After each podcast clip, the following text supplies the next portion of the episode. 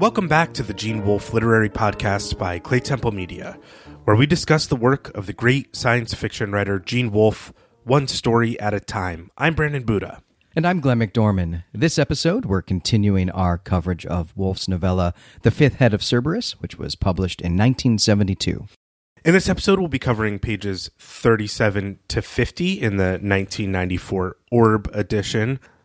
Last time our narrator met his aunt for the first time, learned about Veil's hypothesis, about the Aboriginals who may have come from St. Anne and displaced the settlers on this planet. And we learned about the end of our narrator's childhood. And this section is going to pick up with a new section in our narrator's life. This next section that we're covering today is absolutely fantastic, and I can't wait to get into it. But before we get into it, we want to talk about Patreon. Now, we realize that we've got a lot of new listeners since we're doing the fifth head of Cerberus, and we've mentioned the Patreon, but we haven't really explained it. Yeah, on our Patreon page, our supporters, who we ask a dollar a month for the basic level, get a lot of bonus episodes. We record about one bonus episode a month covering TV, an episode of TV we like. We've done Firefly. Glenn and his co host on the Star Trek Discovery podcast have done an episode of Buffy. Glenn and I have covered a number of great science fiction stories as well. My favorite was Snow by John Crowley, though we've done Comet by W.E.B. Du Bois, which I think is kind of a can't miss short story and discussion. Plus, our patrons, our supporters, can vote in our story selection polls about the Wolfe we cover in between novels, which is going to get more and more difficult to choose as we go on. So we look to our supporters for help. Yeah, we really punted on making those decisions by forcing our patrons to, to select which of all of these amazing stories uh, we're actually going to cover on the podcast. And in addition to those basic bonuses, we've got some pretty great rewards that we'll get to do as we get more supporters. And we're a little more than halfway to our first goal right now, at which point we'll do a bunch of extra bonus episodes, bonus, bonus episodes, if you will. But we're really hoping that we'll reach our patron goal of being able to publish episodes every week instead of every other week. So if you can help us out, please head over to patreon.com slash Claytemple Media. We are so grateful for the support. But now that we have that bit of business and housekeeping out of the way, Glenn, let's check in on our narrator of Fifth Head of Cerberus. Yeah, we have a, lot of work to do on this episode, so we, we should just get into it. Several months have passed since the last scene that we recapped, and now it is April, and seemingly, I think, a much nicer April than we've been having here in Philly. Now that the weather is nice, Mr. Million, David, and the narrator are going to spend the day at a park. On their way out of the house, David taps the muzzle of the, the grinning head in the Cerberus statue. And when he does so, he quotes the ancient Athenian tragedian Euripides. And he says, And thence the dog with fourfold head brought to these realms of light. This line is from the play Heracles, which takes place while the hero is in the underworld to kill Cerberus and then return to the world of the living with the monster. This is one of the, the 12 labors of Hercules. The real drama of this play is actually about Heracles killing his own family in a fit of madness. We're going to find so many allusions in this section that feed into this notion of madness and it, it's going to come up in surprising ways. I think we're going to save a lot of it for the discussion. One thing I love about this section is that it opens with almost like Wolfe's prose poem companion to the island of Dr. Death and other stories, which begins with winter comes to water as well as land.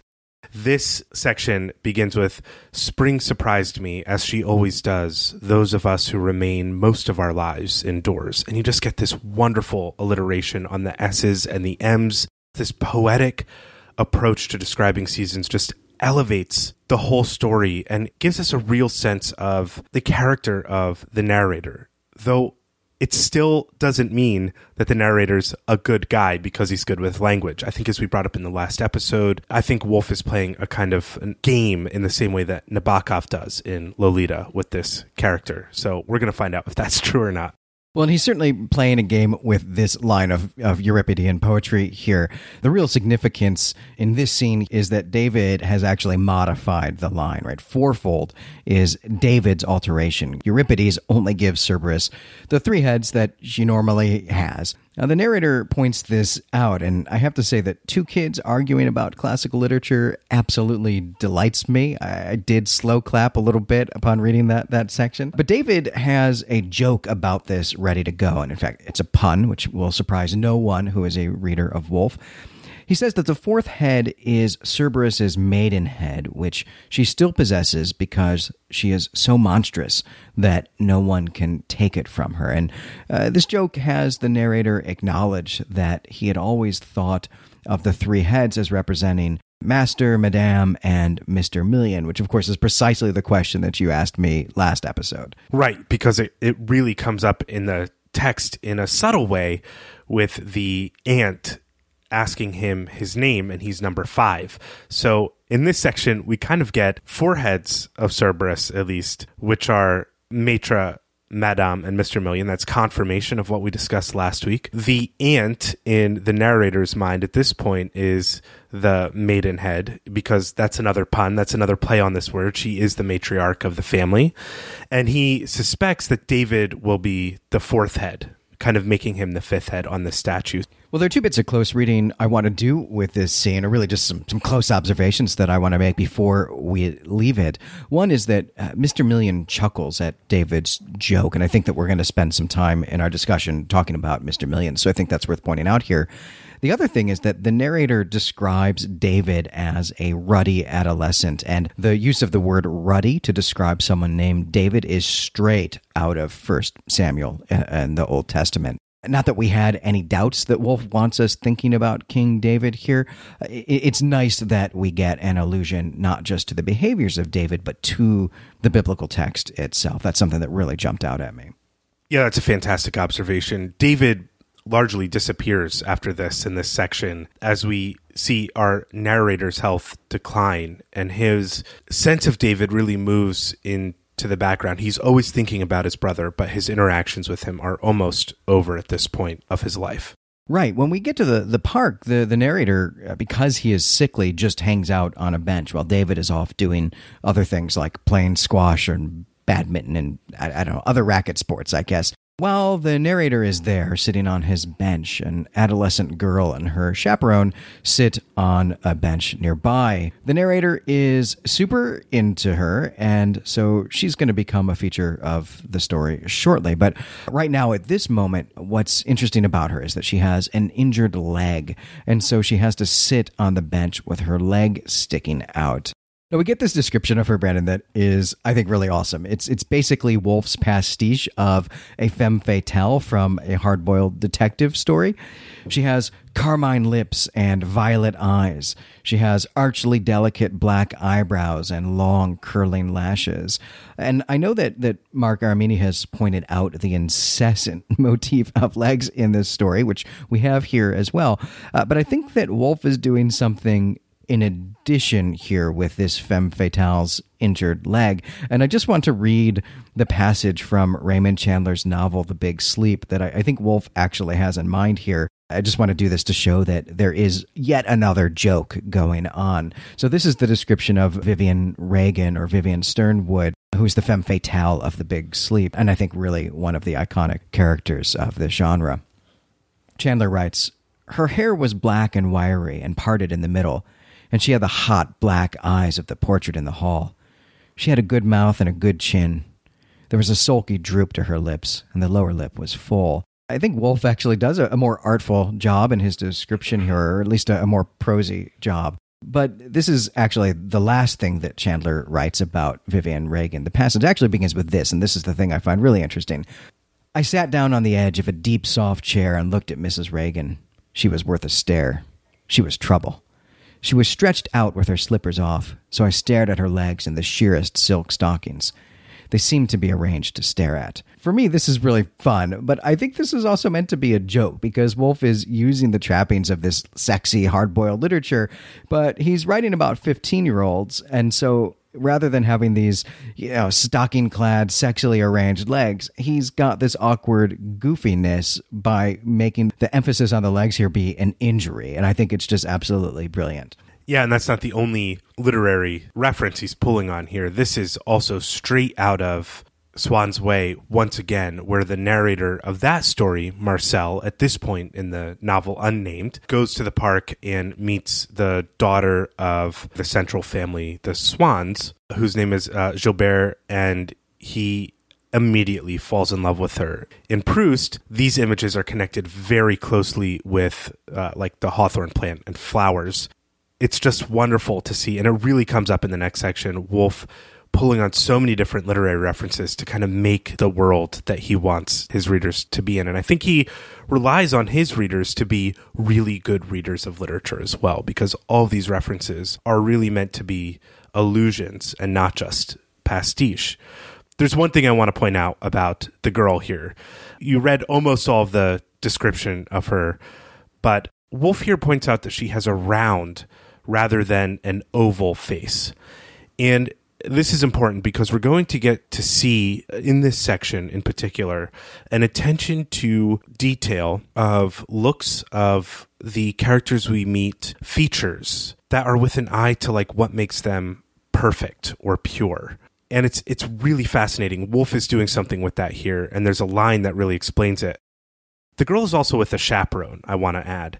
And this woman is never described as a human being. In the first moment she's mentioned, she, she's like a nurse or a governess. We get that.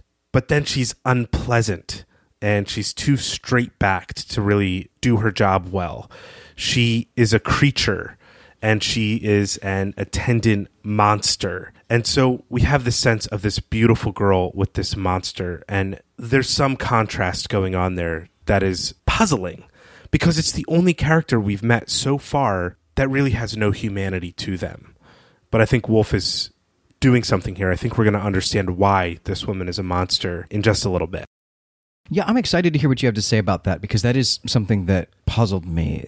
The, the narrator almost immediately hates this woman, and it seemed to be more extreme than the simple fact that she's kind of in the way of his ability to pursue this girl that he's immediately fallen in love with, much like in Proust and here much of the description on her is, is really focused on her as that obstacle. And we get actually i think something that's again quite comical here when the narrator attempts to flirt with this girl by buying her an egg roll from a street vendor. And I don't know, in Chandler, right, this would be buying her a drink. But here it's an egg roll and it has to go through the chaperone eh, because, again, they're adolescents in the park. But there's also a detail here that jumped out at me, though I, I don't know if it will be of any consequence. But Wolfe makes a point of telling us that this is a society that uses paper money.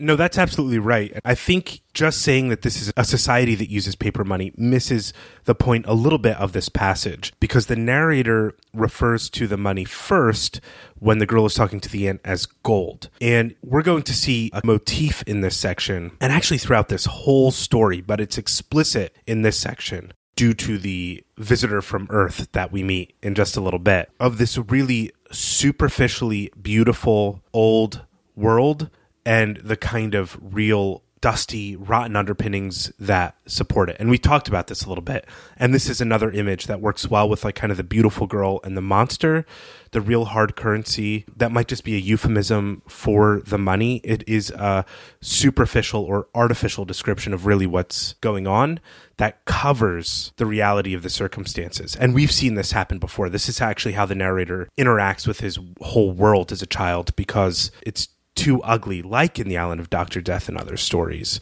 for him to really bear the full meaning of. Something like that is happening here, though I don't know if that's a full enough explanation. I'd love to hear our listeners chime in with what is going on with this contrast of the role playing and the imagination of the money is gold and the explanation that the paper money is actually dirtier than the wax wrapper that Cantonese egg rolls come in. And if you get an egg roll from anywhere, that that wrapper is just trash. Yeah, dirty or not, though, this scene actually makes me quite hungry. We probably should not record right around dinner time anymore. No, I, yeah, I, I, I agree. I, I, I really want fried food right now.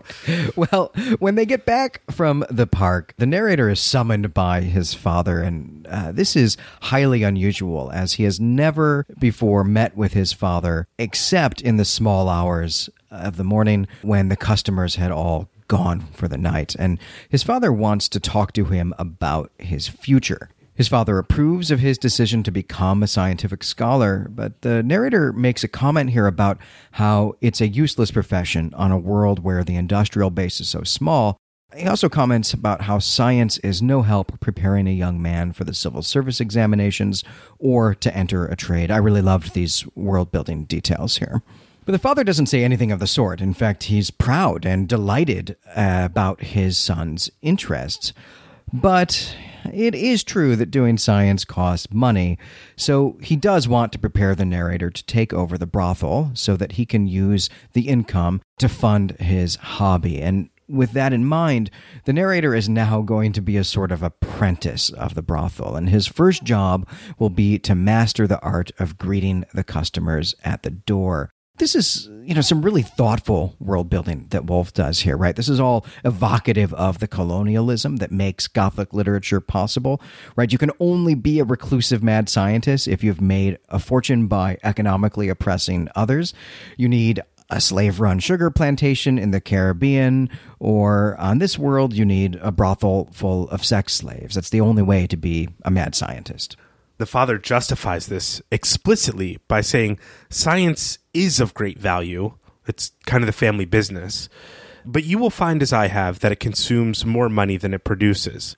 He's saying that in order for you to continue on doing what you love, you just have to take the role as the maitre, basically. You have to take my spot.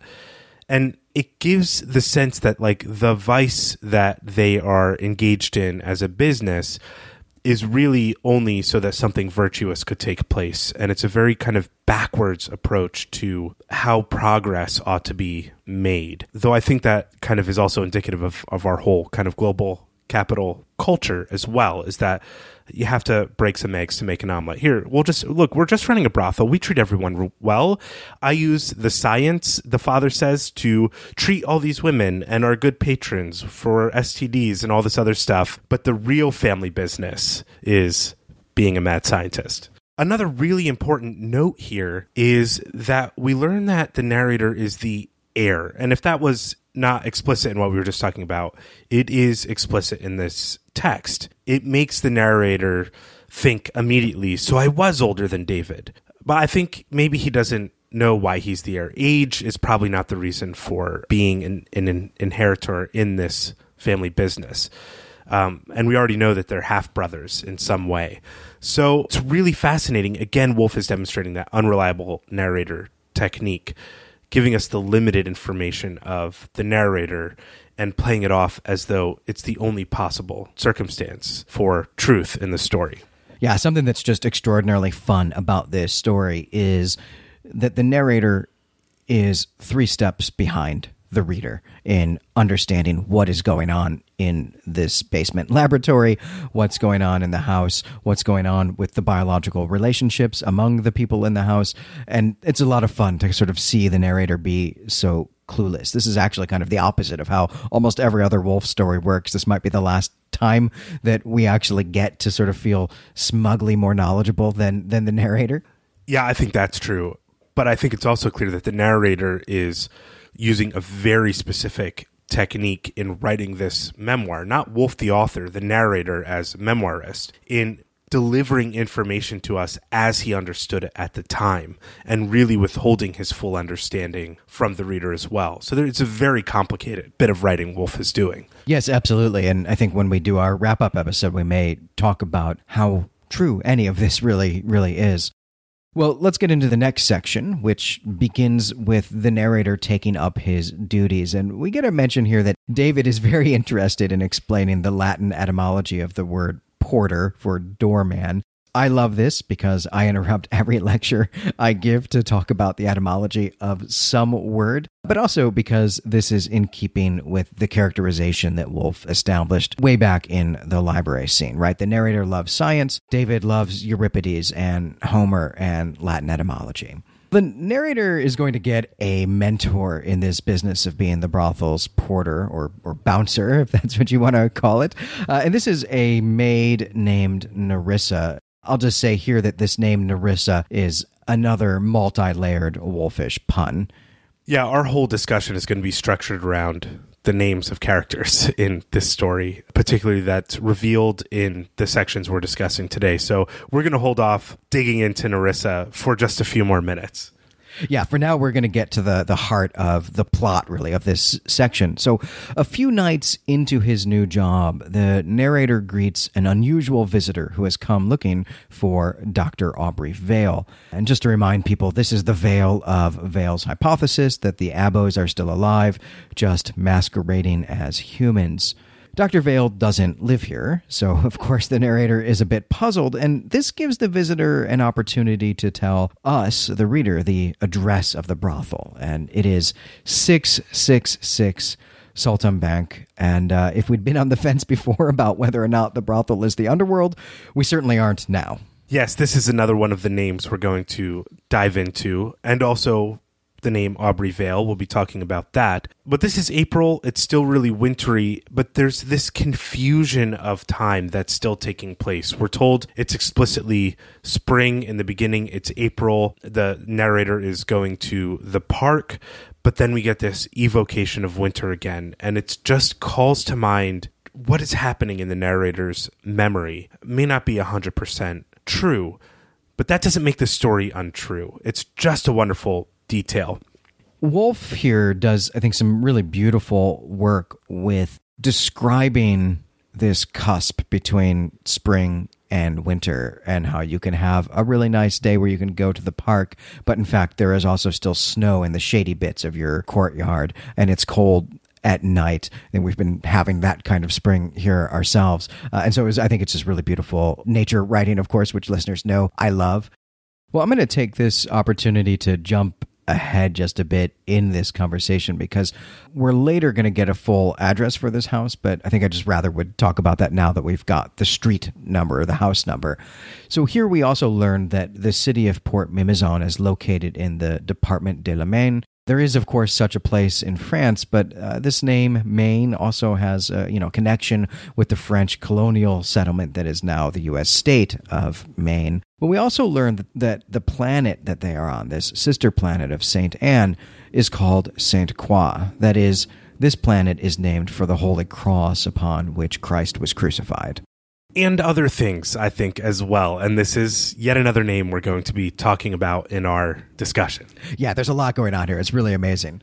The narrator notices now the visitor's strange clothing and strange face. He remembers that a star crosser from St. Anne had splashed down in the bay yesterday, and so he asks the man if that's where he's come from. It isn't. This man is Dr. Marsh, an anthropologist who has made the long journey from Earth. But when the narrator explains about what he calls the planetary face, Dr. Marsh comments that the narrator seems to have it himself. And, and this actually corrects something that I said last time, Brandon, which was that the wolf family in this story looks different from the other colonists. Uh, that doesn't seem to be true, actually. Right. That was one of the questions. That was one of the hypotheses we had was, is David more of the person who looks like he fits in with the planet or is the narrator? And here we get from a third party, maybe an objective observer, that in fact it is the narrator's family who looks like they fit in. That's not to say that David doesn't look like other people on the planet, but maybe it hints at that he has a bit of a darker heritage than the narrator himself does. Though I think all kind of assumptions about the parentage of David can't be good it's either a prostitute or as we're going to find out it's a, a gypsy or a tribal person on the planet that produced david yeah and i'm not sure how reliable the narrator's observation about the dominant or most frequent phenotypes of the population on St. Croix actually is. I think we're going to get some other details, even in this episode, that in some ways actually contradict his assumptions about this. Yeah, you're not wrong about that. There's some real crazy complications that emerge from this notion of the planetary face. And in fact, can an outside observer really make that sort of claim when the narrator gives us a detail that I think really shakes up a lot of this conversation? I do here want to read for our listeners who maybe are listening and not reading along the summary in this section about Veil's hypothesis. It's this. My aunt, on the first occasion that I had ever spoken to her, had referred to his theory, that's Dr. Veil's, that we might in fact be the natives of St. Anne, having murdered the original terrestrial colonists and displaced them so thoroughly as to forget our own past. We also get in this section uh, more descriptions of this doctor, this person who comes to visit. His name is Marsh, and we learn that he is so white that it almost constitutes a disfigurement. So we learn that people on this planet are probably very dark in some way.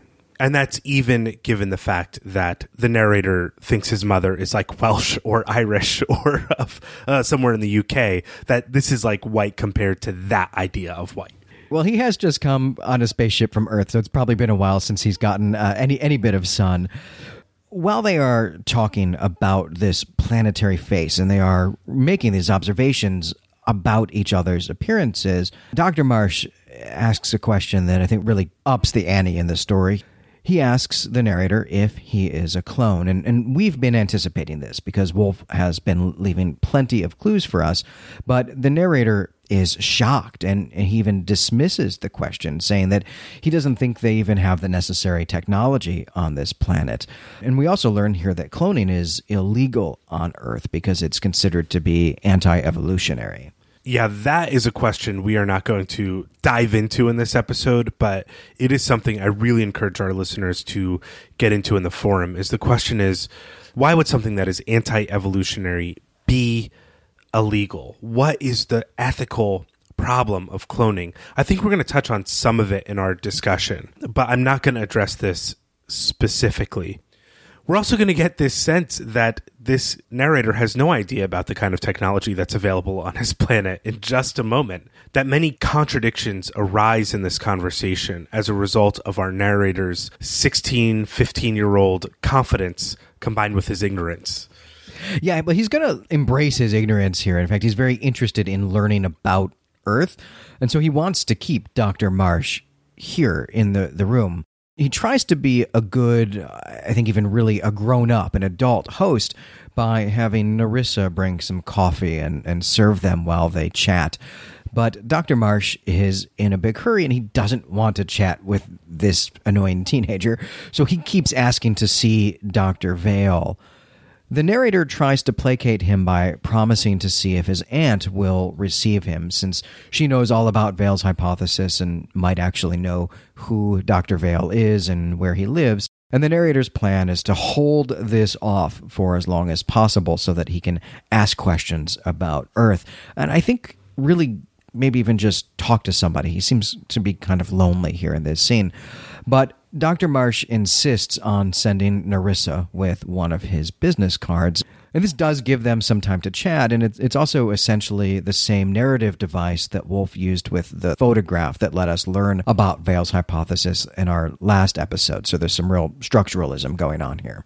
Yeah, he's very consistent with how he delivers exposition, and he always makes it seem like it's a consequence of uh, somebody's desire or want. I think a mistake, uh, and just to get into craft a little bit, a mistake a lot of writers make, even a lot of best selling published writers make, is to put exposition in a story in such a way that makes the readers want exposition to withhold information or something. So you need a, a huge dump of exposition Wolfe makes exposition a strong desire of his characters. So the reader is brought into that along with the narrator. And it's just one of the best techniques. I, you know, it, you, you can't learn enough from Gene Wolfe, I think, as, as a reader and aspiring writer.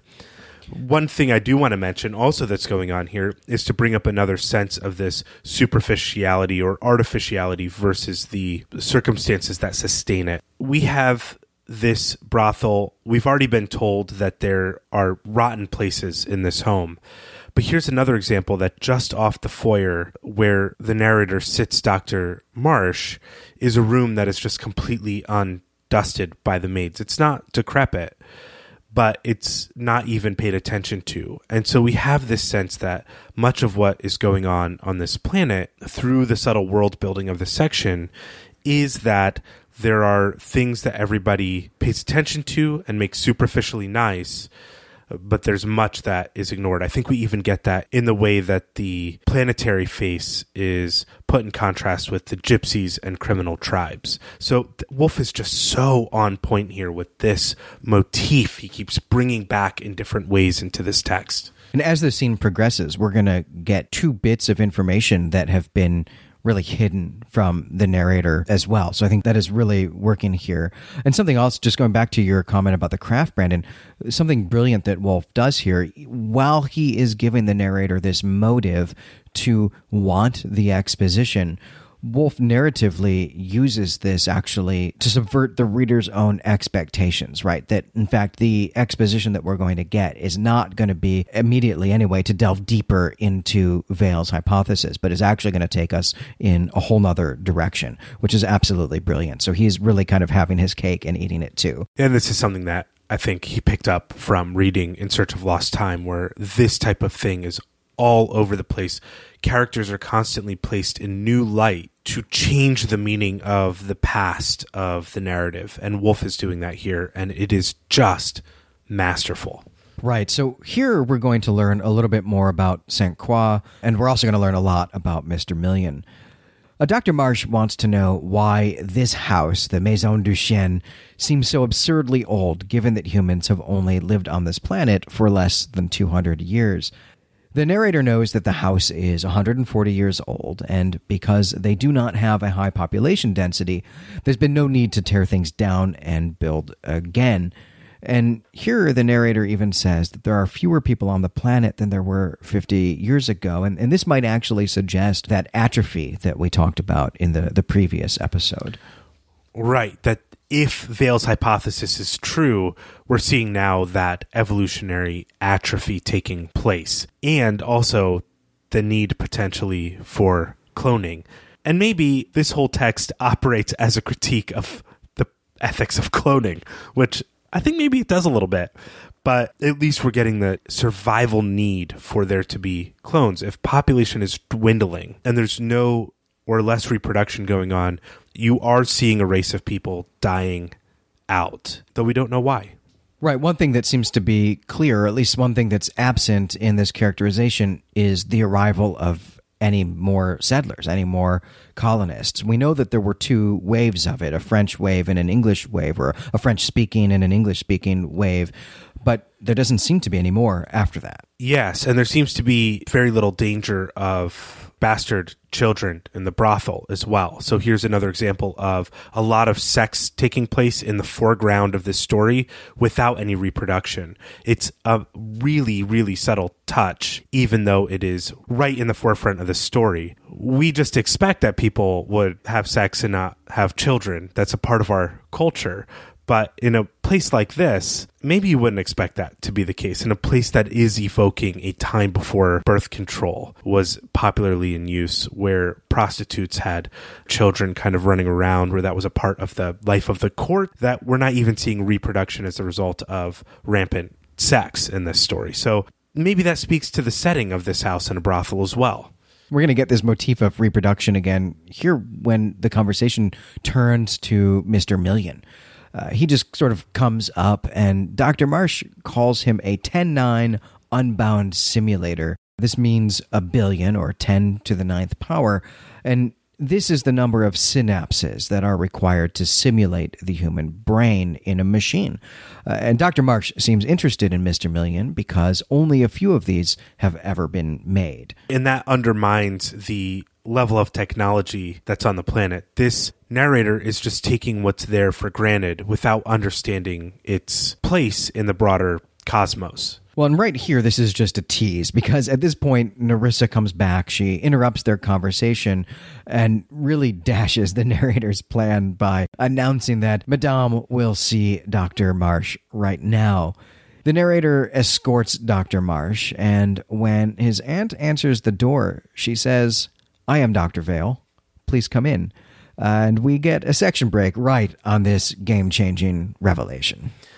It's fantastic. Another name we're going to be talking about here is Dr. Veil. So I'm excited to get to that. A detail that's really important here, though, is again the reference to the skirt hanging emptily over the untrodden carpet. This again is calling attention to the fact that this woman does not walk. In the last section, when the narrator was a child, he was confused about her mode of locomotion, of how she got around. And it seemed at that point that it was plausible that she could walk, at least in some fashion. But the mention of the untrodden carpet here makes it explicit that this woman actually glides around somehow. Yeah, she has some kind of hover technology going on, which is very cool. There was just one more thing I wanted to say about Dr. Marsh before we move on, and this is to call attention to, again, this sense of purity or perfection that the narrator seems interested in at this point in the story. He calls Dr. Marsh's eyes a bright green without the brown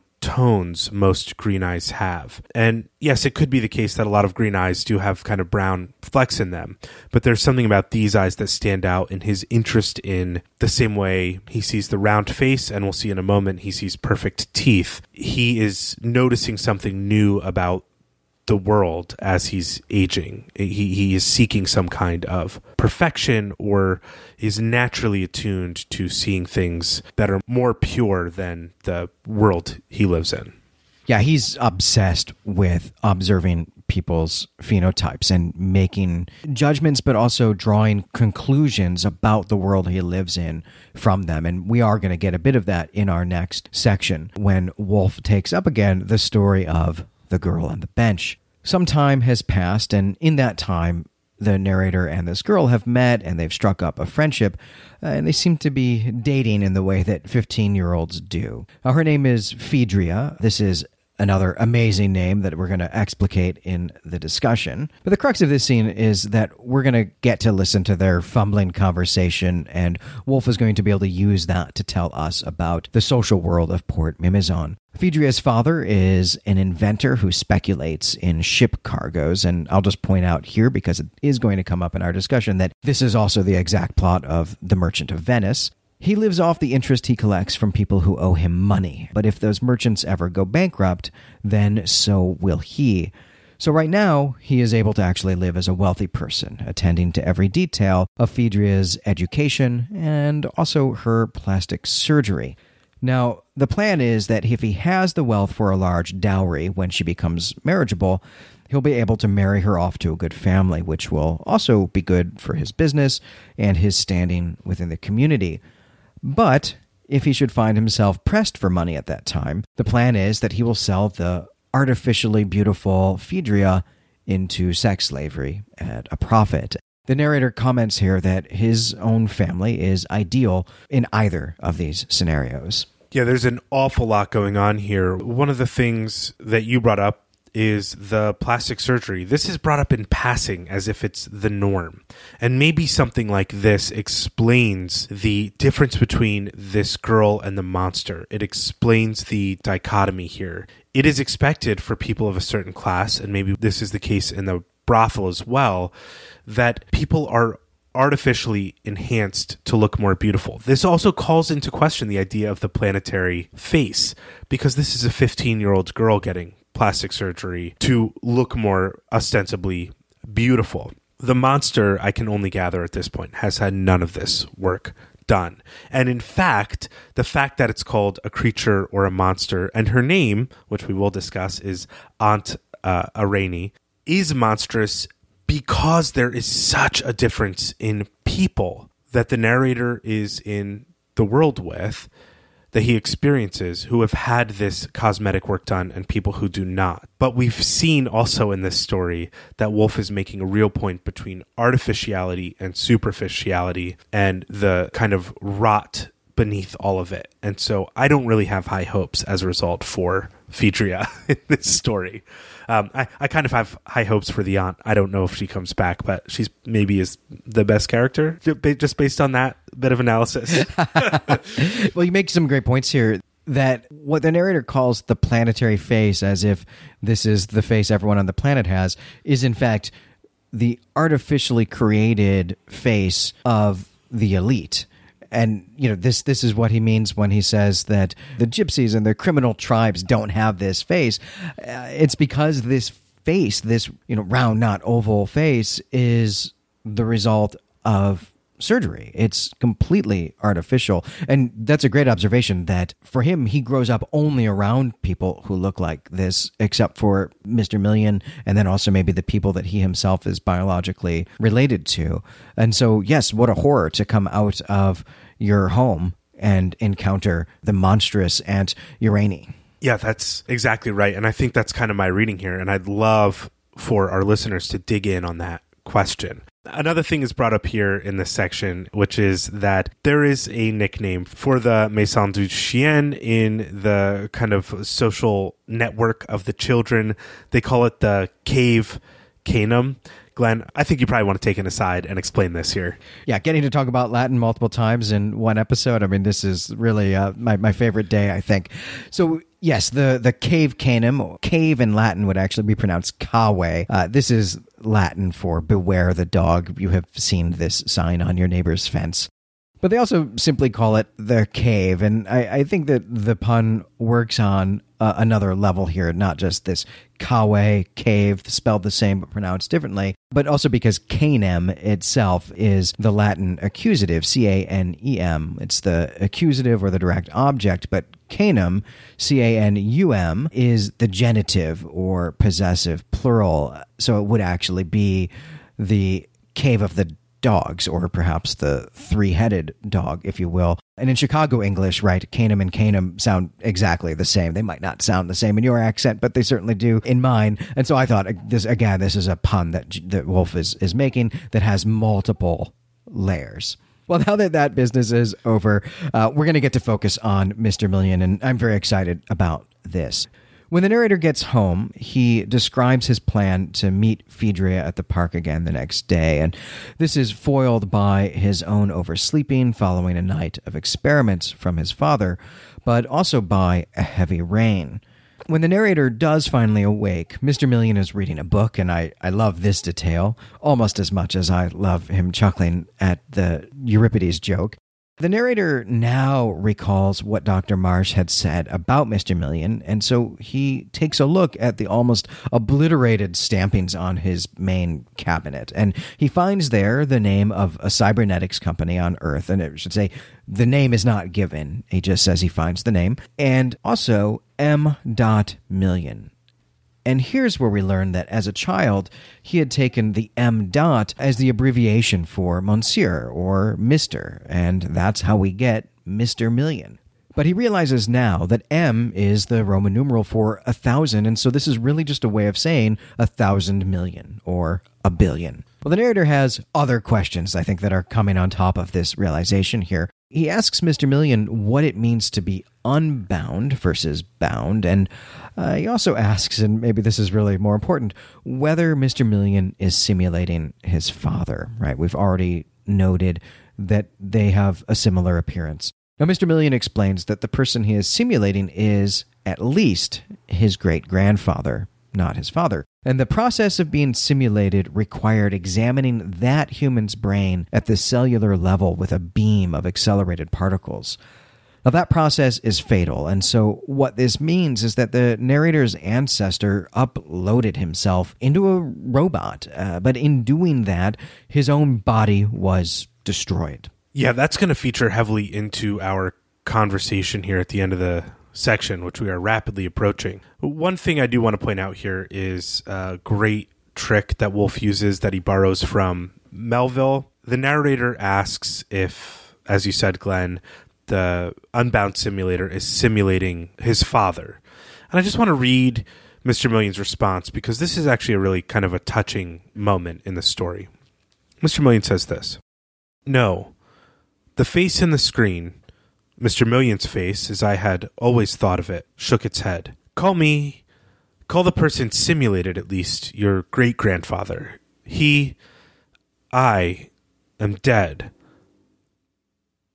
And here we get in like three sentences, both in the narrator's question and in Mr. Million's response, this crazy doubling of identity that is taking place here, but that the personality that provides Mr. Million with its movement, with its motion, is entirely subsumed by the body of Mr. Million. It is its sole identity. So there's some real tragedy there. But I also wanted to point out that that phrase, call me, followed by a name or an identity, that's taken right out of Moby Dick. Anytime you get call me instead of I am, you're at, you're just telling the reader to pay attention to the identity questions that are wrapped up in that kind of phrase. Right. And as we all know, Wolfe is our Melville.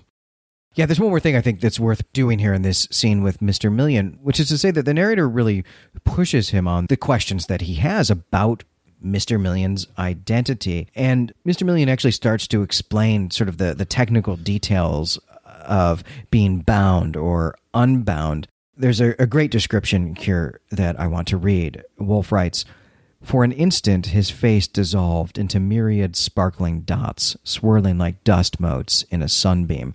That's just gorgeous. But when the face returns, Mr. Million says that he does not want to talk about this. And I'm just going to quote what he says I was told, a very long time ago, just before the operation, that my simulation, this, would be capable of emotion in certain circumstances. Until today, I had always thought they lied. As soon as he says this, Mr. Million rolls out of the room. This is heartbreaking. It is heartbreaking, but I think it's meant to be hopeful. I'm going to make an argument that the emotions we see in this section, or at least the pursuit of new knowledge that we get in the moment where he's reading a book, are meant to be hopeful if we are correctly approaching Wolfe's illusions. So that's going to be fun. Yeah, great. I'm excited about that. We've got one more thing that we have to narrate before we get into this discussion. This section ends with the narrator left to his own devices now that Mr. Million has rolled out of the room.